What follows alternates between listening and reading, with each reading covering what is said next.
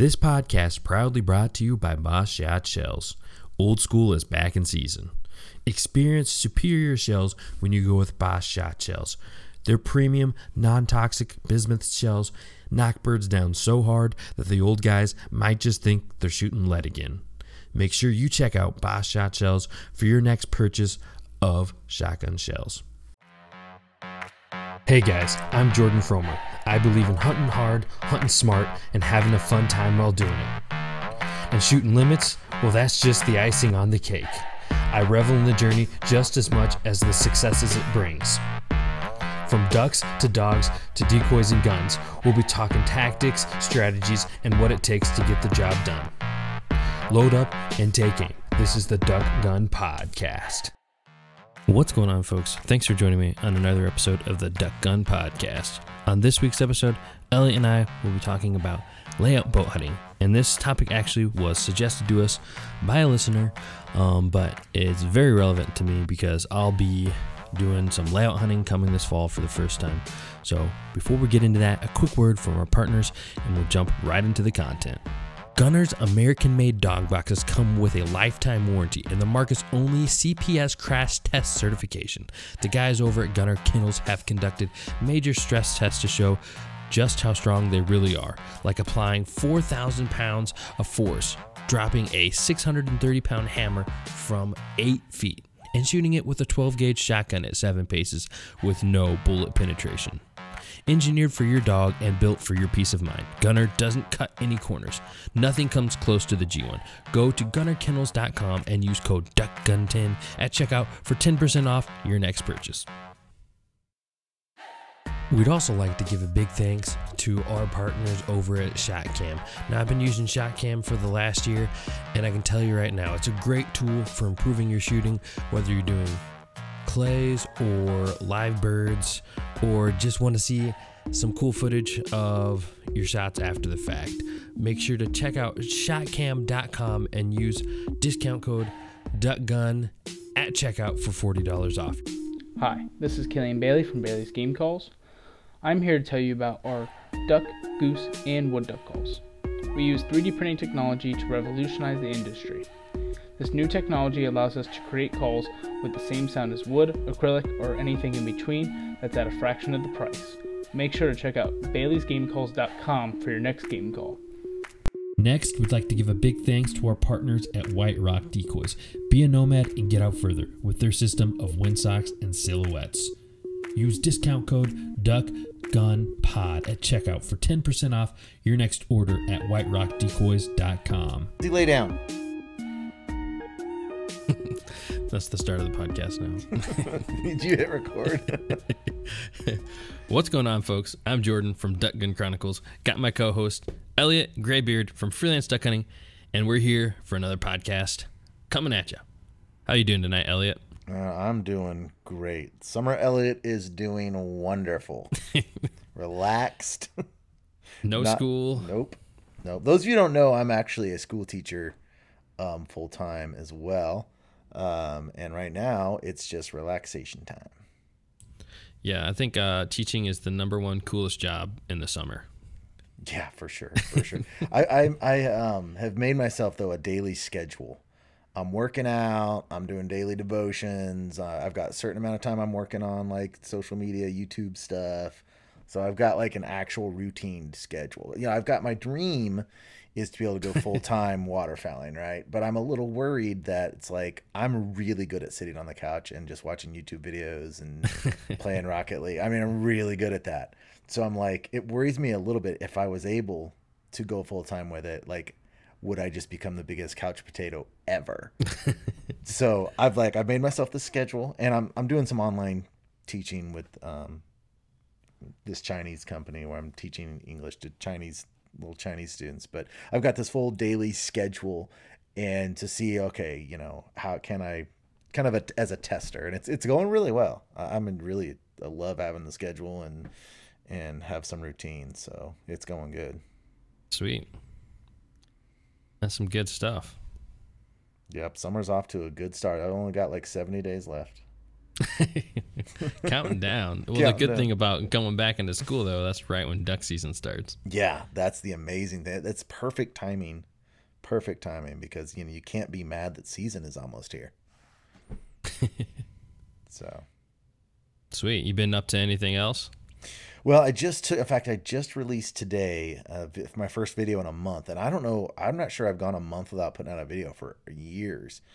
Um, I just put out a video where we took our kayaks and paddled into a flood and camped out. So right near right now, if you guys aren't in the Midwest, um, and I'm not sure if you guys are getting this, but we I've never in my lifetime seen rain like this. It's rained almost every day for like a month, and you look at the 10 day forecast and it's still we had crazy tornadoes last night. I mean, it's unbel- the weather is unbelievable, and so um, the reservoir, all the reservoirs, but the reservoir that I took you to on your second um, visit is higher now. It's the water's backed up and it's higher now than it's ever historically been since they started keeping record.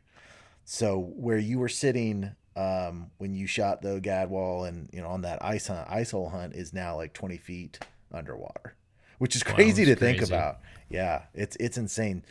Um, and so we we me and Simeon or Simeon and Aiden and myself we put boats on and the boat ramp. It's like even just to get the boat ramp, you're basically just like a road because the boat ramp is also 20 feet underwater.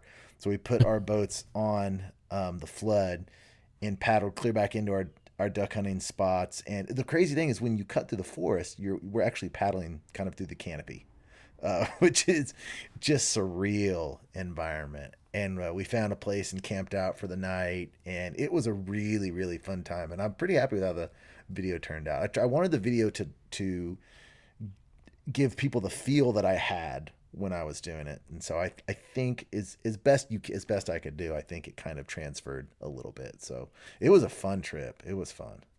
Nice.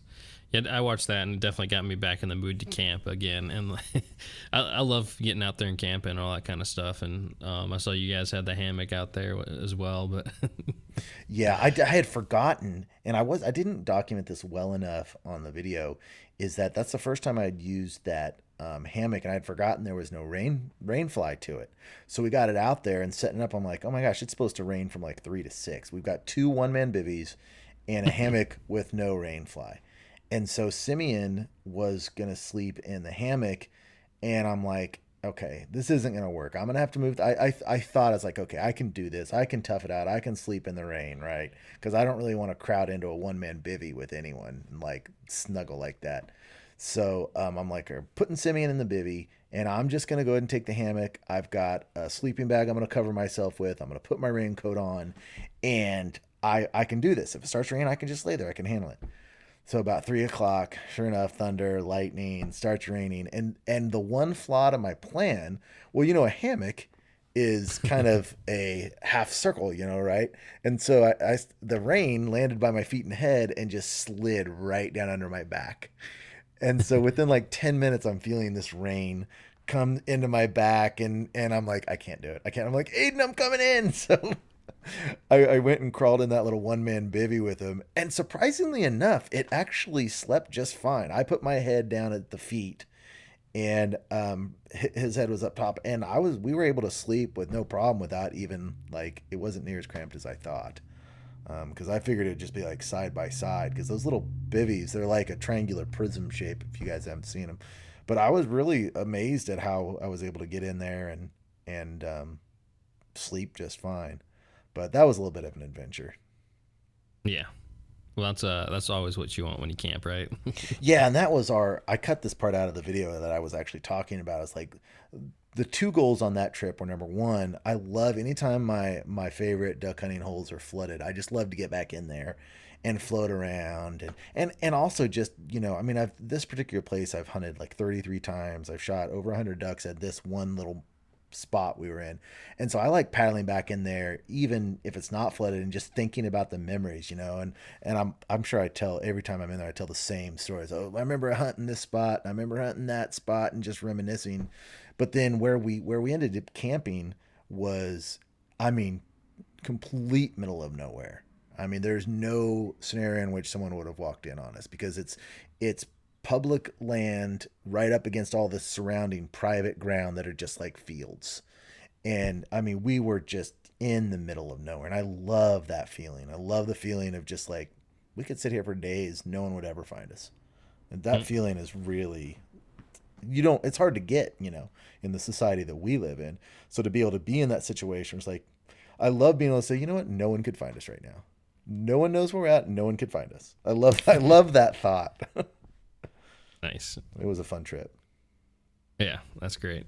i'm still itching from bug bites but they, they weren't Oh, yeah. too bad they weren't they were they could have been a lot worse considering um you know deep woods with undergrowth With uh, you know, water everywhere for mosquitoes to hatch. Yeah, yeah. So it could have been a lot worse. The mosquitoes really weren't weren't that bad. I I, I, I I'm perfectly fine with the few bites I've got.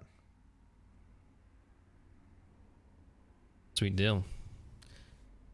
Well, today I actually went on um, a pigeon hunt. So I know I texted you right before we are about to record. Said, "Hey, I need a, a little bit more time." I was rushing back um, on my way home from work. I saw a bunch of pigeons at one of the farms I hunt, and so I'm like, "Man, they're flying around. I got to get out there." so 45 minute little shoot with Chief, and I shot like eight pigeons. Oh wow, wow.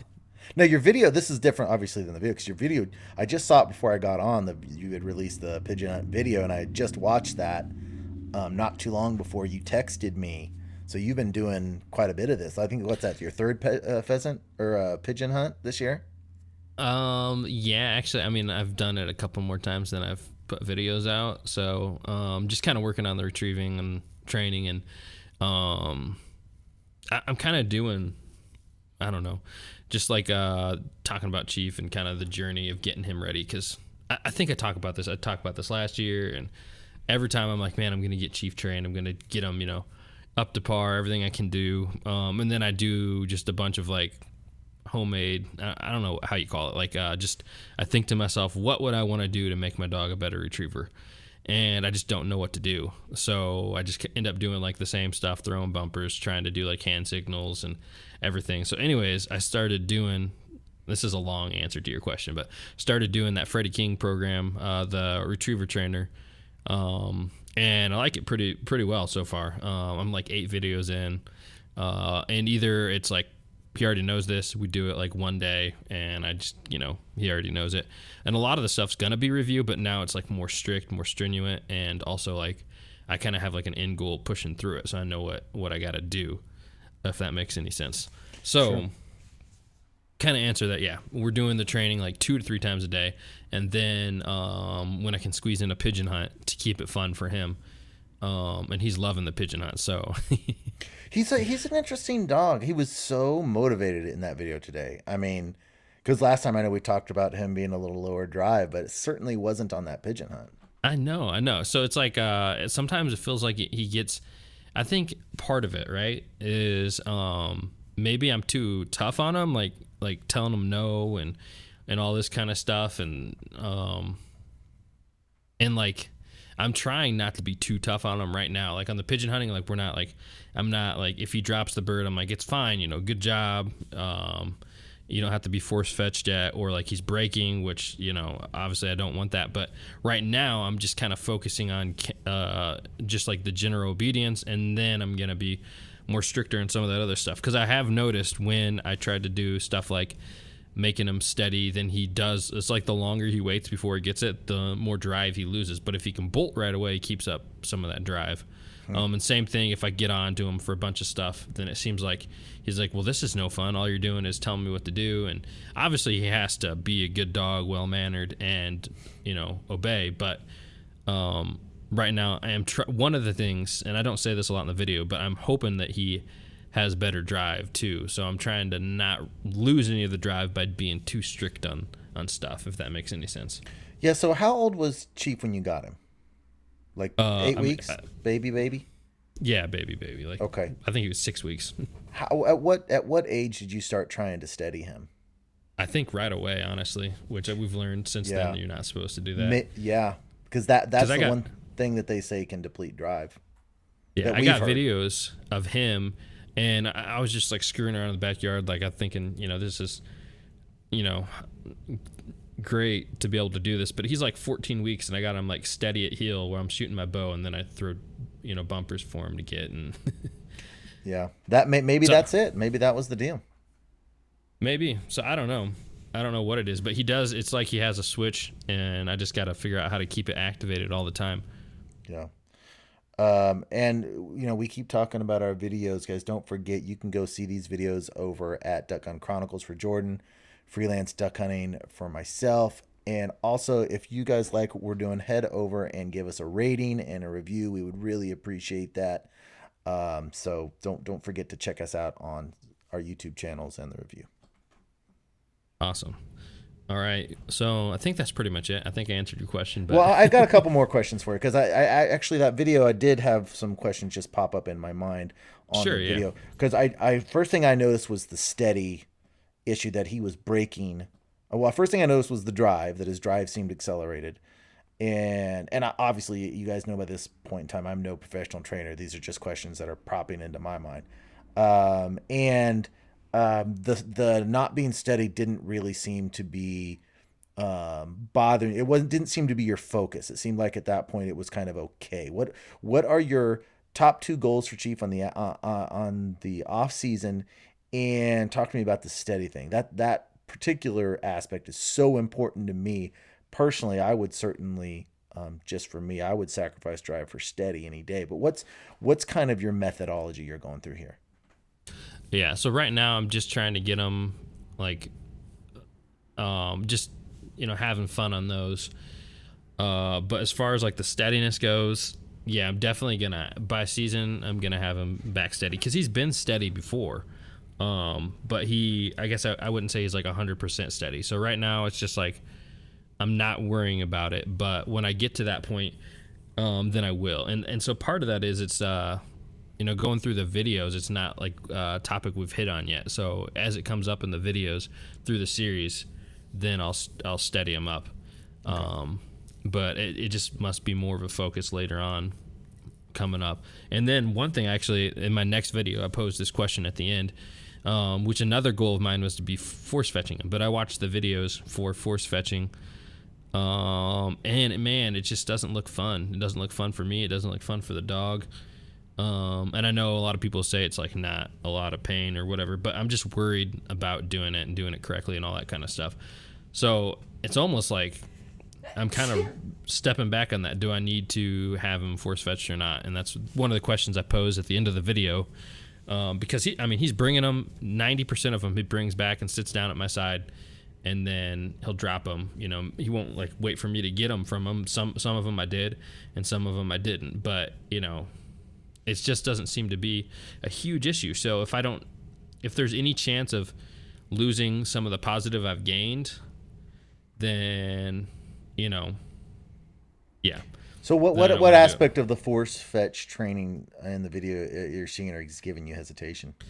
I don't know. It just, I mean, I, I'm no expert. It's just, uh, it just, yeah, obviously you put them through pressure, and then from that they have to grab the bird and hold on to it. And I just don't, like I said, some of the drive has been an issue with Chief in the past, and I know people can ruin a dog through force fetch. You can lose it, you know, uh, lose their motivation for the bumper, for the birds, everything. So I just don't want to do something wrong Yeah. when it seems almost kind of finicky, especially for um, me. I'm a uh, I'm not an expert. I'm pretty much a noob.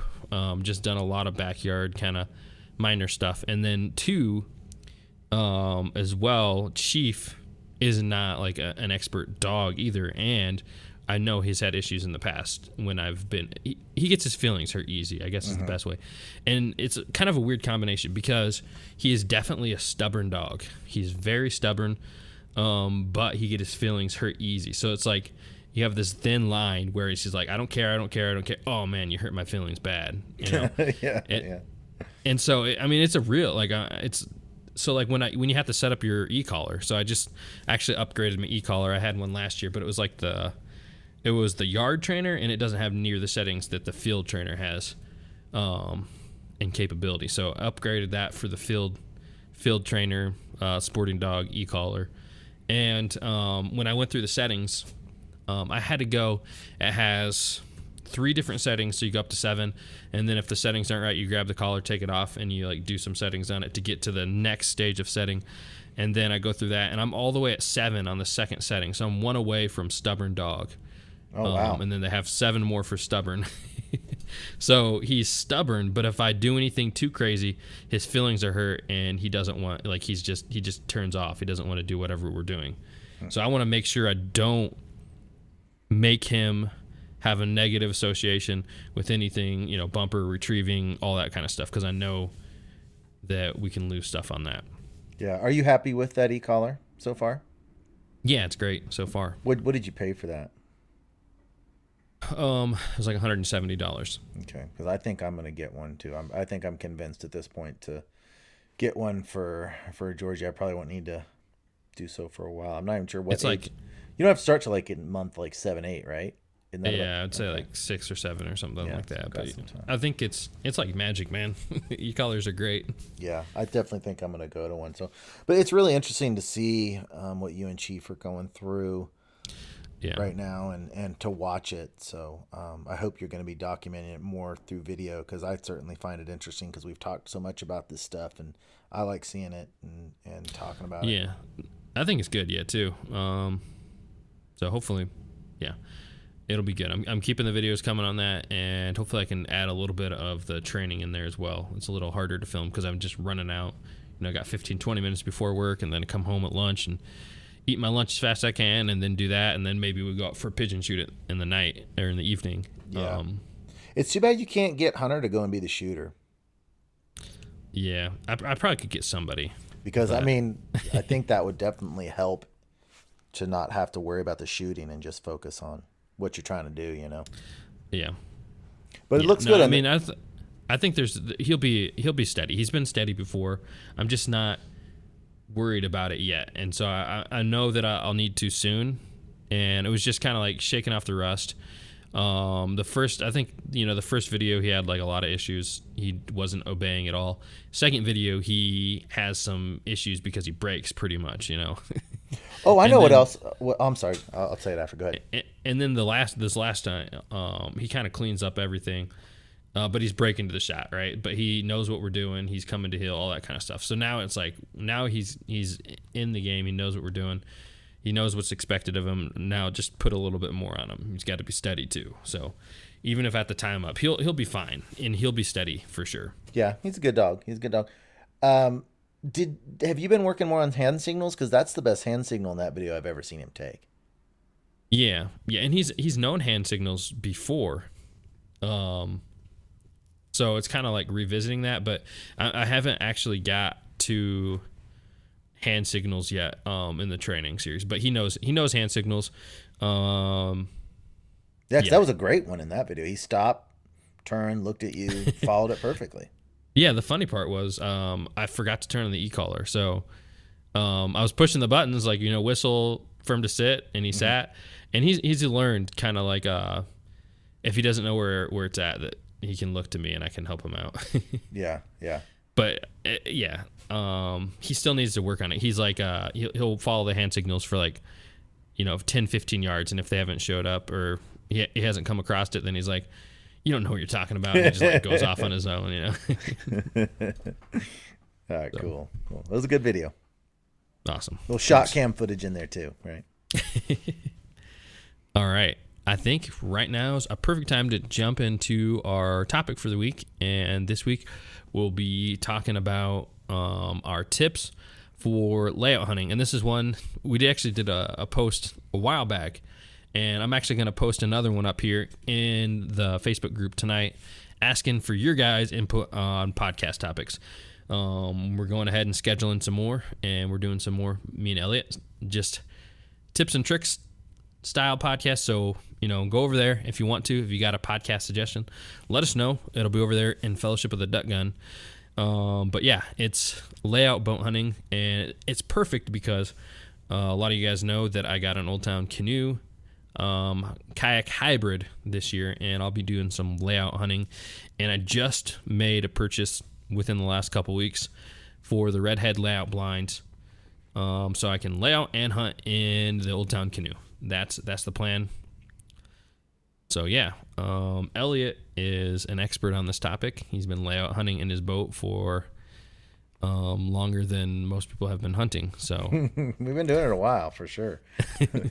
I don't know about expert, but we've certainly learned. It's take the learning curve for us has been extremely slow. Let's just say that.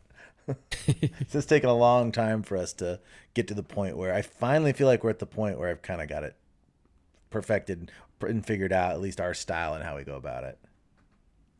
Awesome.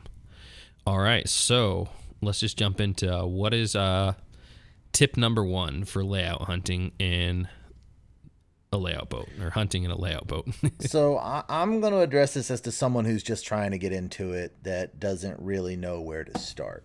Um, so number one, I would say is you need to decide what you're wanting to do with your layout boat. Um, are you wanting to travel long distance with it? Is it going to be shallow marshes? Is it going to be deep water? Um, you know, because you've got a lot of different options. For us, we we um, we like to paddle our kayaks or layout. Now we have got we've gone to kayaks, but we're using them just like a layout boat. Where we started with layout boats and we progressed into the ascend kayaks, but we use them exactly like layout boats. So number one, um, what type of places are you going to be hunting, and what type of layout suits you best? We've got a lot of big open marshes here in Kansas, like Cheyenne Bottoms and some others. And a lot of guys will get these big, heavy Momarsh type of layout boats and they'll put uh, mud motors on them. And uh, you have for that type of setup, you've got to have a trailer and you're basically you're just using it like a regular boat that has a layout function to it. So, and a lot of guys really like that. With our boats, the reason that we got into them is that we have places that we want to get our layout boats to that you can't get to just by driving up, dropping off your layout boat, and motoring to it. So we want light um, layout boats that we can portage to the forest, drag, we can stack them on our boat. So we've gone the route. First, we, we had real small Kartzens layout boats, but that didn't work well with dogs. So then we moved to a little bigger layout boats. And then we, like I said, we went to the the the kayak version. So it's it's a light boat. It's only about 100 pounds. It's um, you can you can transport it wherever you want, and it suits us really really well. So st- step one, what type of layout boat do you need? A heavy big one where you can put a motor on, or more of a small portable layout boat? That's your that would be your first step. Hmm. So what about a layout hybrid canoe? I, I, I, honestly, I feel like the Ascend kayak is that as well. I feel like it's a, exactly. Is like it considered a hybrid? I don't know if it's considered, but to me it is. Um, it's just not your traditional kayak. Um, I, it's it, it functions much more like a canoe. I, I, mean, from what I see at the old town, they look fairly similar, quite honest. And hmm. um, and I would say I, I should add also is that um, I had an eight. The the first layout boat I had was eight foot we had to go to 10, 11, 12 foot. If you have a dog, you're going to want something at least 11, 12 so you can get them back behind you when you're laying out. But yeah, I, I consider as long as you can get, especially with these redhead blind attachments. Um, you know, in our, my previous days, we didn't want anything that tall. We were like, we wanted short, small, keep it low. But we've kind of come to the realization that as long as you brush them well, these kayaks sit up a little bit hi- higher than your traditional layout boats, but you're talking a matter of six to seven inches. And so we used to be really concerned about it being flatter, but I mean, we've I don't think it's an issue to get something a little bit taller as long as you're concealing it properly. I don't think it's an issue. So yeah, I've definitely put yours in in the realm of of layout layout boat, the way you're going to be using it. So with this style, do you think it's more effective than uh, like standing up and kind of making some cover in the brush?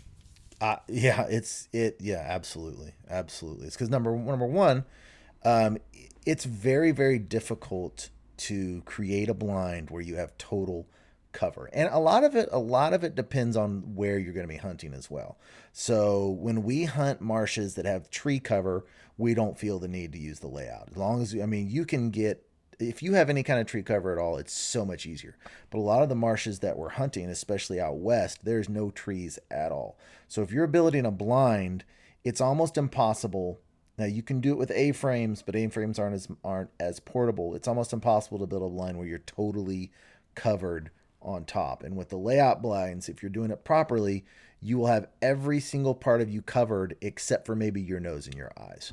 And you just cannot get that done um, in a prairie marsh or a marsh without trees or heavy bushes. You know, it to me it is the best way to to get hidden for sure. I think uh, layout layout hunting is a lot different in a boat than a field because um, one thing about it, at least what I've seen from your videos, because like I said, I'm not the expert on it, but you can get right up in the brush, and the brush will be um, the same level as the rest of your um, kind of setup. You know, mm-hmm. your setup with everything, it's like the same height, if not a little shorter than the brush around you. So you don't stick out at all. Whereas in a field, when you lay out, a lot of times you're taller than the surrounding um, habitat or brush or yeah. corn stalks or whatever it is. Yeah, absolutely. And one common common mistake that guys that go to layout hunting out of kayaks and layout boats make is they think that they can just roll in and sit out there in the open in a layout and that is absolutely not the case. You need you need vegetation that's going to be at least a couple feet. I mean, the, the taller the better.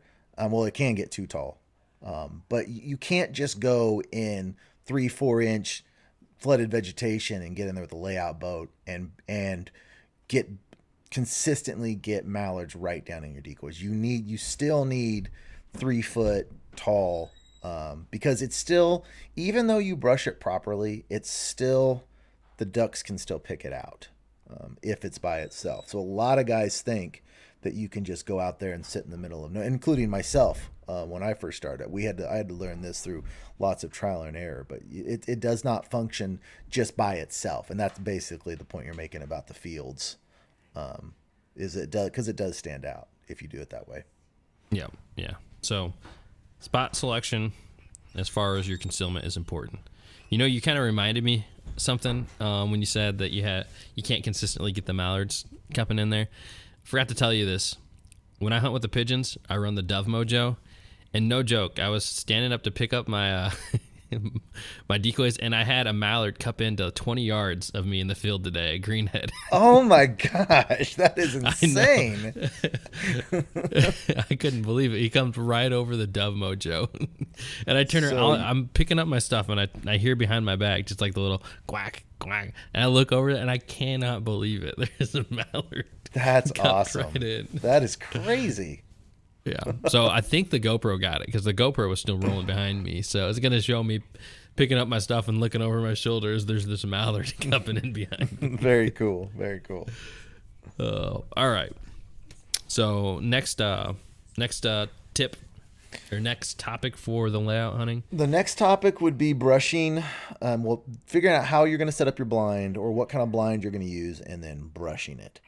So when I started um, through my progression is I had an eight foot Carstens and I just had a camo tarp. And I was trying just to pull. I thought, well, I could just throw the tarp over me and I'll be fine. But that that's not enough. Just a tarp by itself isn't enough. So then we went to making our own basically raffia blankets where we took um we took like fencing, like plastic fencing, like deer fence and whatever for gardens. We cut a little section. We tied tons of raffia to it. We would roll it up. So we would row out to our spot, unroll that, and then lay it over us like a blanket. And the problem with that was um, it's very difficult to get all the way under it. So basically, we'd have our arms over it. So now we were concealed except for everything but basically our chest to the head, top of our head.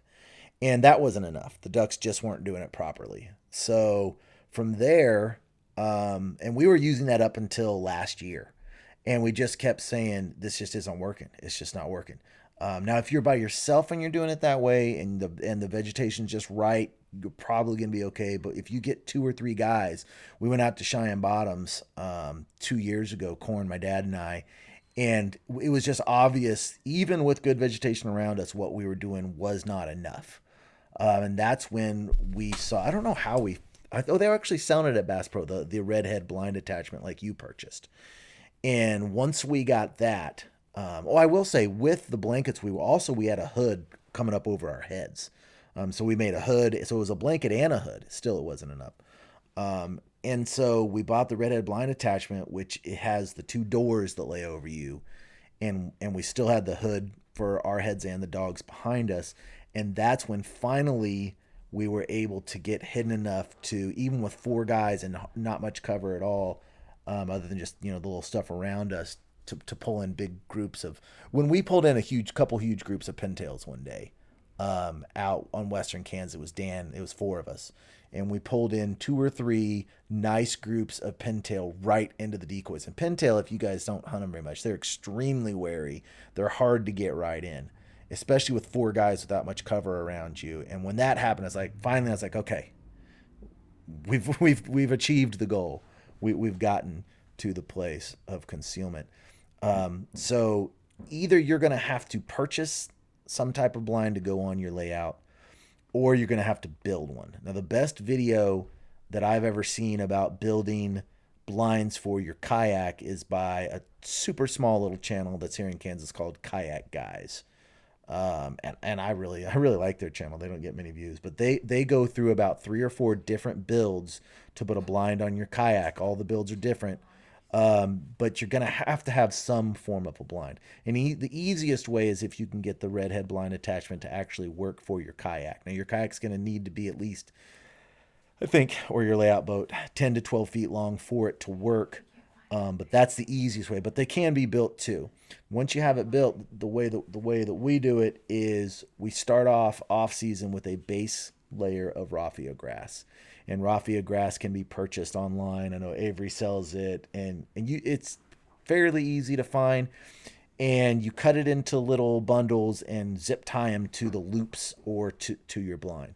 And we use a base layer with that. But that doesn't seem to be enough either because when you're just trying to use raffia alone, by it, it starts losing its realism look by the time it gets wet and you get about quarter of the way through the season your raffia grass will it just lays flat. It's uh it, it, it just lays flat doesn't look realistic. In fact i saw um on facebook just the other day a guy making pictures of a blind that he had made with his h12 and i didn't I never know whether I should make comments on Facebook or not, but I looked at it. I'm like, oh man, by mid-season, that's not going to work. It's just you can't go raffia grass only.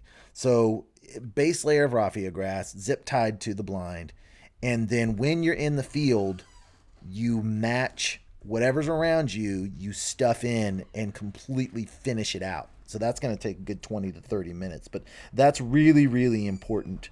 Is the natural vegetation that's in the in each given marsh give yourself 30 minutes and just fill in on top of that raffia grass um, before you start. And that seems to be the recipe for t- completely fooling um, ducks with multiple people. Mm. Sounds like a lot of work. yeah, it is. I mean, yeah, I mean, brushing overall, it's a lot of work. But once you get to the point where you're just brushing the morning before, it's it's no big deal. You might need to get out there a little, or you know, just give yourself an extra little bit of time. But it's well worth it, and a lot of it goes back to the kind of vegetation you have as well. I mean, it, it, it the more vegetation that you that you have, the less you have to have to actually fill in. But filling in is really important because it just gives it that full look, and you can completely you can completely um, disappear. If you want to see a video of of the, there's a video I've got on called Pintails in the Afternoon. It's from season three. If you go to the season three playlist, you can find it, and you can see where um, we were doing it at our best with four guys completely covered in. And when you when you see some of the some of these layouts um, I mean, you just can't even see them there. It's just when you add the natural vegetation that's already there, you just fill it in, and there's just no way for a, for a duck to see that to know that that's a layout blind. It just looks too good. Yeah, I've seen I've seen them on your videos. We've actually never layout hunted together, uh, but maybe we'll accomplish that this year sometime. Because um, I'll have my uh, layout all set up as well. So definitely sounds like it's worth all the work to get out there, get concealed, and get them right in there on the decoys. Yeah, I'd say if you want to get in on one, coming back to Kansas in uh, mid to late October, that's normally we're almost always layout hunting at that time, which would be the same place uh, you're going to. Big groups of pintails. That would be that's your best opportunity for pintails. Yeah, mid to late October. So if you want to come back during that time, you're welcome to. We'll be camping out there and and that's right. we almost always layout hunt during during Consider it done. Yeah, sure. Yeah, that, those are those are really fun hunts because that's by far the most pintails you'll see around, and you're getting widgeon and the gadwall are moving in, and you can still sneak out a mallard or two sometimes. Um, so it's just the talk about mixed bags. It's layout hunting mixed bags, and the weather's getting cooler. It's a wonderful time. Wonderful time. awesome. Well, I will 100% be there. All right, you're in. All right. Um, so from there, what, what you got next? Well, shooting out of a layout blind is definitely an adjustment. If you have never shot laying down and sitting up, it is just can just consider it a learning curve. You're going to probably suck for the first few hunts. I did. In fact, with me, it's been years. Um, if you if you guys watch Outdoor Limits um, videos on YouTube, you can see his videos last year. He went through the same progression where um, he started. He actually got a redhead blind like we've got, and he's he started um, layout hunting as well. And like his first four or five videos, it was just and I kudos to him. He was he didn't try to hide it at all, um, which a lot of a lot of um, videographers like to hide when they have problems. But he didn't hide it at all. He showed it, and he was That's a that's a fancy word for YouTubers. Videographers. yeah, give him a low credit. well, I mean, but I mean, you you go and you watch um, the professionally done um, videos. You don't see a lot of misses. I yeah, mean, you're right. Think of like the most polished videos you see on YouTube, and I won't name you name them. You do not see misses. You do not see people talking about struggling with their shooting. You don't. You see birds dropping from the sky and everyone shooting limits. That's almost always what you see. Maybe not everyone's as bad a shot as you. Yeah, right. Yeah, right. Whatever. Uh, you know, uh, gonna go off on a little bit of a side rant. It's like if you want to to tell the entire world that you don't hardly ever duck hunt, criticize a few missed shots on a YouTube channel. It's like if if I'm putting out a video and there's a few missed shots and someone's like, "You guys are horrible shots," you know what that tells me? You don't hunt, or if you do, you hardly ever hunt. Because anyone that's been out hunting knows that you're gonna have shooting slumps, that you're gonna miss shots, and if you see our group maybe on three or four passes, we shoot our limit and we miss three or four passes, and you're commenting about us being bad shots, then you're not a hunter. So you're just making yourself look. You're just exposing yourself for the non-hunter you are. I, I don't know what you're talking about. I haven't Mm-hmm. missed a duck in months. you started off pretty slow last year. hey, I'm just saying, it has been months since I've missed a duck. man, my first two years of, of putting videos on YouTube, man, I was terrible. Gosh, I just could not shoot to save my life. And then the last two years, all of a sudden, it's been great. So we all go, we all go through those struggles. It gets mental, you know, it gets in your head. yeah, yeah, for gets in sure. your head. But anyway, shooting out of a layout boat or a kayak when you're starting off laying down is really diff- difficult. Number one, the timing is is harder. If you're if you're shooting off a bucket or you're just standing up, there's timing as to now. If you're not the shot caller in your group, um, then you're you're waiting on someone else to time it for you, which I guess is easier because then if you have a, a veteran calling the shots, they're essentially timing it for you. But if you're calling your own shots or you're depending on the timing, standing up or shooting off a bucket, the timing, you can wait longer. You have to give yourself about another half second. Um, it's literally about that, about a half second earlier to pop up. And if you don't time it right, then you're shooting at the back end of a duck. So that is the first thing that's that's difficult is the timing. And number two, it's a different form of shouldering it because you're doing a sit up and then shouldering it at the same time. So what happens is the butt of the gun a lot more frequently. You know, like in late season, if you have a lot of clothes on and you get the butt of the gun like kind of jammed st- right on your right b- beside, right before where you want it. You know, it like gets hooked into your clothing. You know, um, Yep. that seems to be a lot more frequently to happen when you're layout hunting. And I think it's just the part of you're actually as you're shouldering the gun, you're doing a sit up. So you're moving forward as you're shouldering it. So I think that's probably why it's just a little bit. It doesn't shoulder as fluently. Um, good shooters, which I'm not that great, will tell you, you know, when you shoulder a gun, it should go to the exact same spot every single time, instantly. So it's just a different, it's a different mechanism when you're doing a sit up and doing that. That's first of all. Second of all, it now when we started our layout boat hunting, we had um, hoods that you actually had to flip up. And that is, I'll never go back to that again. That is the hardest thing in the world. So, with your left hand, or this is the way I did it, with my left hand, I go, I'm under the shotgun. I got my call in my right hand, and I got this hood over me. And it, it's the dog hood, which we still have them now, but we don't depend on them enough to, as much to flip them. So, you've got the hood kind of down over you. And as the shot's called with your right hand, you've got to flip the hood as you're sitting up, and then the right hand has to come perfectly to seat the um, butt where it goes. So it's a really difficult. It's so much harder. Um, and that's one reason why I started shooting better is that when we went to the redhead blind attachment, now you've got doors. And when you have doors, um, which it's still a little bit harder than not having doors because you have this pressure against your chest. But as you sit up, you naturally, the doors flip open on their own, um, which there's still moving parts in there. So you can still get the gun kind of hooked up a little bit. Um, but with the doors, your arms should be under the doors, not on top of the doors, um, the whole time. So that's a little bit harder, but way easier than the hood. The hood that you flip up is death to to shooting. It's really, really, really hard. Um, so I had a lot of struggles with this aspect of it. another thing that the one thing I did was really a turning corner for me is um, I got a tip from Average Waterfowl podcast, which they're not even going anymore.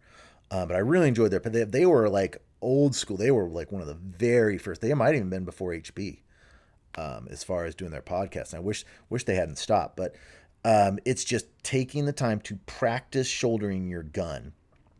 And if you're having shooting problems at all, just doing this exercise works wonders. Where you just pick out different things in the room, unloaded gun, obviously, and you pick out something in the room and you quickly try to shoulder your gun and put it on that spot and you just do that about 50 times and as much as needed. So I had done that um, just standing up, but I had decided, okay, I need to do this in my layout, my layout boat. So I got down in my garage, did this several times, laid in my boat, and just practiced sitting up and pointing to different things in the garage as quickly as I could.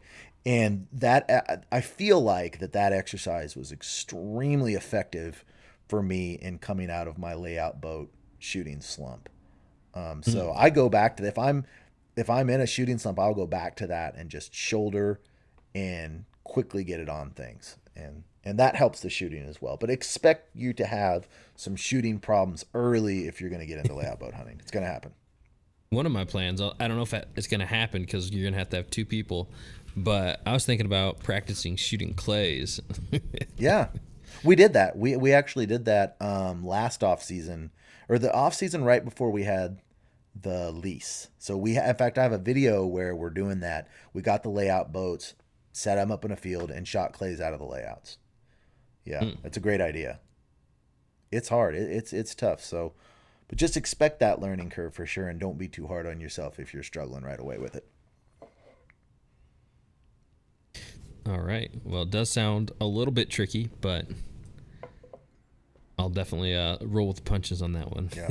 Well, and with your with your doors, I think um, it'll be less of an issue than because I've been fighting hoods in my ground ground layout boat or layout blind, and in my kayak. I've been dealing with those hoods over the top of your head forever, and that I mean, it's only this will be the third year now where I haven't had to deal with a hood. So just not just that. It, that's the one record of them all. So I mm think you'll be all right. You'll be all right. All right. So what do we have next for that? Um, dog or no dog. So if you're if you hunt with a dog, that definitely adds another element to deal with when you have a layout blind because um, like the redhead blind attachment, if you're going to use that, I really wish that they either number one had a way to deal with the dog or sold a different variety of a blind that accounted for the dog. It just is assuming you're not going to use one. And so we had to come up with a way to, to hide the dog. Before we used the redhead blind attachment, my dad got some conduit piping and some bimini fittings and and we found a method that works pretty well where basically just building a hood over them um, as they sit right behind you. And with the redhead blind attachment, we had to even I mean I, I took scissors to the thing and and I don't know what you're gonna do, Jordan um, on yours, but I actually took scissors to it and cut it in different part. But you have to find. You can't just leave your dog sitting out with no cover. Um, some people don't think dogs scare scare ducks, but I certainly do think that there's times that you can shoot ducks and get them in close with a dog sitting right behind you. But as in the most as the most part, you want that dog covered. So, um, you know that that's going to be an issue to how you go about dealing with that. And there's a less on YouTube as far as how to videos and how how to deal with the dog. I've I've never I know we've got one. Um, I've got one on on my how to videos. It's not a great one. There's very little out there about how to how to cover your dog with a layout blind. So and dogs also if you get them covered. I want my dog pretty much completely covered. Maybe her nose sticking out, but pretty much just totally covered. Especially having a yellow lab is a lot more important than a black lab just because they show up more. But they have a tendency to want to see out of that. So they get kind of squirrely behind you in the layout boat. And if ducks are coming in and they see him, I know that Candy does this more than Izzy, but they'll they'll climb up and try to climb up over your shoulder to get a better look at it. So you got to do training with your dog on the layout blind. How are you going to conceal your dog and train your dog with it? Practice your dog sitting in there uh, but there there is certainly having a dog in a layout blind has a whole nother level of complexity. Um, so you need to keep that in mind as well. But it, there are ways to deal with it, and they they typically stomp you. They come up over your shoulder. If you shoot a duck right out in front of you, they're going straight to it. So normally it's up over your shoulder and across your body as they go. Um, but you know it's definitely worth it to have them out there anyway. But so that's certainly something you need to keep in mind. I think my plan on that is I will set it up like that as like a plan B. Um, but plan A is I got the Momarsh, mm-hmm. um, and it's got telescoping legs. You can put it out just about anywhere. Yeah.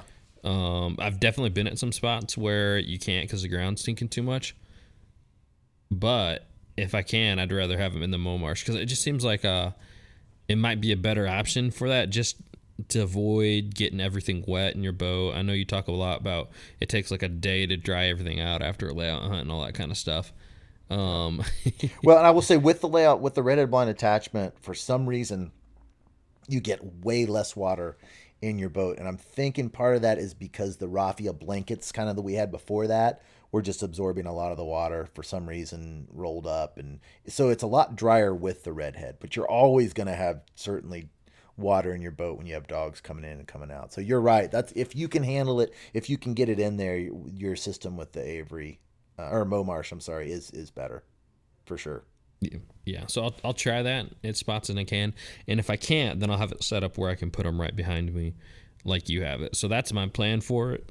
Um, but yeah. And if you're if you're hardly Def- ever gonna have to use that, where it's just a few hunts here and there, you might try a um a tarp attaching raffia to a tarp and get away with it. If it's if it's seldomly going to be needed, I would probably go that route. If I'm like, you know, every once in a blue moon, I'm gonna have to have my dog behind me. Um, I might go to um, just a blanket over him because I have shot plenty of ducks in the past with Izzy just under a tarp and and decoyed mm. him in, but it's not as good at all. But yeah. if I was just gonna do like you know five hunts over the course of five years or something like that, because um, you're talking about bending conduit and screwing things into your boat, and and it is it's not the easiest thing in the world depending on how handy you are, which I'm not. Yeah. And the other thing is for me, I have to be able to flip mine over and set it on my Jeep. So if all that stuff prevents me from doing it, which you might be able to put that at the end behind where it goes on there, mm-hmm. um, and still be fine. So yeah, i'll have to play around with it and see. Yeah. Um, but you know, I'm I'm not opposed to going all out and setting it up that way and then maybe it's more convenient, you know, to have to carry less stuff or whatever. Yeah. So, I mean, I'll, I'll, figure it out what I got to do. Yeah, and the way that hood fits, it it lays down. Um, so if they have the little way we do it, it can lay down. So we can even with those hoods on, we can still stack them on top of each other, and or you can even take the hood off, however you need it. So it definitely can be worked um, for top of your Jeep with no problem. All right. So after shooting, what's your uh, next? Well, I only have one more, and it was kind of a combo. Number one is solo or a friend. Um, now, I have always tried to, if I can, have a secondary um, layout boat so that if I want to bring, some, you just need a buddy that has one too, unless you just want to solo hunt all the time. So you need to think about that. Either you have a buddy that has one, or if you can try to purchase a secondary little cheap one, so that if you take someone out and that you can um, take them with you, um, and also thinking about the safety involved with it. We try very hard. Now, this is less true with our kayaks, which is another advantage over a kayak or a hybrid, is that you're a little bit safer in um, deep water than you are with a layout boat. A layout boat doesn't typically, a lot of them don't have rudders. A lot of them don't have rudders um, underneath the boat and whatnot. So they, in waves and stuff, they're a little bit more unstable. So, but we, we try to make a point to not take them in water over our head in really, really cold water because if you're to flip one of those things, I mean, you're in a lot of problem. But that's certainly another de- advantage to the kayaks versus the traditional layout boats. Layout boats are meant to be in shallow water. They're not meant to be out on a big reservoir crossing waves and and so safety certainly is something that you need to be thinking about at all time when when you're doing it. And that goes back into the very first point of um, what type of layout boat are you going to get? Some of these bigger layout boats that have the transoms and the motors on it, obviously they're they're more stable. Or I can't think of the name. Maybe it is the the Beaver Tail. They've got big ones that are a lot more stable on um, open water. So just think safety from the beginning too. So you need just to think through a lot of stuff before you decide um, which route you're going to go with layout boats. Yeah, for sure. And yeah, and I guess going along that safety line is make sure you practice, um, especially if you're gonna have a dog first time going out on them. You don't want them to freak out at any point. Um, you know, Chief's a veteran of canoe riding, and a lot of people when they hear that I'm going out in the winter with my dog and me in a canoe, they think I'm crazy. Yeah. Um, but you know, I mean, he he's been doing it so many times, and I shouldn't say. Any, anything is always possible to happen, but you know, he's got to make sure you're you're safe on all that. Yeah, I mean, is before you're going out there. Izzy's as calm a dog as there is, and even you know, um, she was with me when we went out into the flood. They shift their weight a little dramatically, and it feels unstable. You know, mm-hmm. um, so even with the calm dogs, certainly you've got to train your dog for it and prep them and practice it and get out there in the summer where you can get them used to it. Don't just think you can throw your dog in there and go in the winter. Everything needs to be thought through. Yep. Yeah, the first time maybe it was the first time I took Chief out in the canoe with me, and he was still a pup, six months old, and uh, he tipped us right over. So yeah, yeah. I've never, fingers crossed, I've never, I've never tipped either a layout boat or a, uh, the kayak. I know my dad, my dad has, um, a couple times. When he's flipped his, he flipped the really small ones where we had these eight foot Carstens, and we immediately got him a, a pintail, which is about a twelve footer, because these things were little and unstable, and he always flipped them trying to get in and out. Where he, at the beginning of the hunt, I'd look over and he'd be psh, going in. It's like no. I struggle when going home. yeah, well, very real. I, I really struggle with my attitude. It's like beginning of the hunt, people falling in and getting themselves wet, it's like you're just gonna. I'm not going home. I mean, if, if this is a situation where hypothermia might set in or whatever, but if you know if you're just cold, I'm sorry. I'm not gonna. You know, that's really annoying. Got to keep the hunt going. Very few things can cancel a hunt. Very few things. it's like I don't remember that video of, um, of mine from last year where the boat broke down on the in the in the dark on on that same lake that you and I went on, that kind of treacherous one. And we had to paddle about a mile just to get to where we we're hunting. We're like, we're not gonna cancel the duck hunt. We're still going to hunt. We're just gonna figure out how to get out of this problem when the hunt is over. And ended up we had to paddle that thing like three miles after the that bit the big boat three miles. But very very few things. Did you shoot any ducks? Yeah, well, we had a couple of really nice passes. And we didn't shoot many, but we had a couple really nice passes where mallards coasted right down in, and we shot four or five. I think we had two really nice passes and ended up with four. I think. Um, so it wasn't a great hunt, but it was a beautiful day, and it was the first time we'd ever hunted this place, and we had two beautiful passes. So it was certainly it was worth it. It was worth it. Awesome. Yeah. All right. Well, I hope everybody's ready to layout hunt now, and and uh, everybody just come to Kansas and go to the hmm. prairie marshes. Just not mine. Don't go to mine. Yeah, just head to the bottom. No, just anywhere you have a good spot. And I got spots in Indiana. I'm thinking specifically, or I got some wood duck holes and some early season um, goose, and uh, honestly, a lot of good wood duck spots and teal spots. Um, and I haven't I haven't seen later in the season what they hold, but I got some spots for sure. I want to try this out and layout hunt. So you know, if you haven't layout hunt, you know, consider it. You know, give it an option. Um, one thing Elliot and I are big proponents of is just having as many tools in your tool belt as possible. So any scenario you come to in duck hunting, you got the right tool for the job. Absolutely, So- yeah. That is huge. Uh, The goal is to be never have a situation pop up where you don't have what you need in some way to get the job done. And I know that takes kind of years to slowly accumulate. Um, but a, a layout boat is a great tool. I mean, some years we will only lay out layout hunt three times in the year. The next year it could be 50, could be ten. But having that option there always at your disposal, and a lot of times we'll just use the kayaks to transport gear. You know, it's like, all right, let's just go in this back way because we can haul more gear. So it's just being like you said, just having as many tools as as you can get to get the job done. Totally agree. All right. Anything else you want to add before we wrap her up? Well, if you guys are listening, if there's anything that you think that I've missed or questions that you have, head on over to Fellowship of the Duck Gun, post it there, and we can take this conversation over that direction because I, I love talking about um, this style of hunting. So meet us over there and we can keep the conversation going. Alrighty. Sounds good.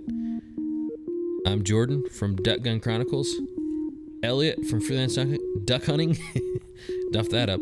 And that's all we got for tonight. And we'll see you guys on the next one.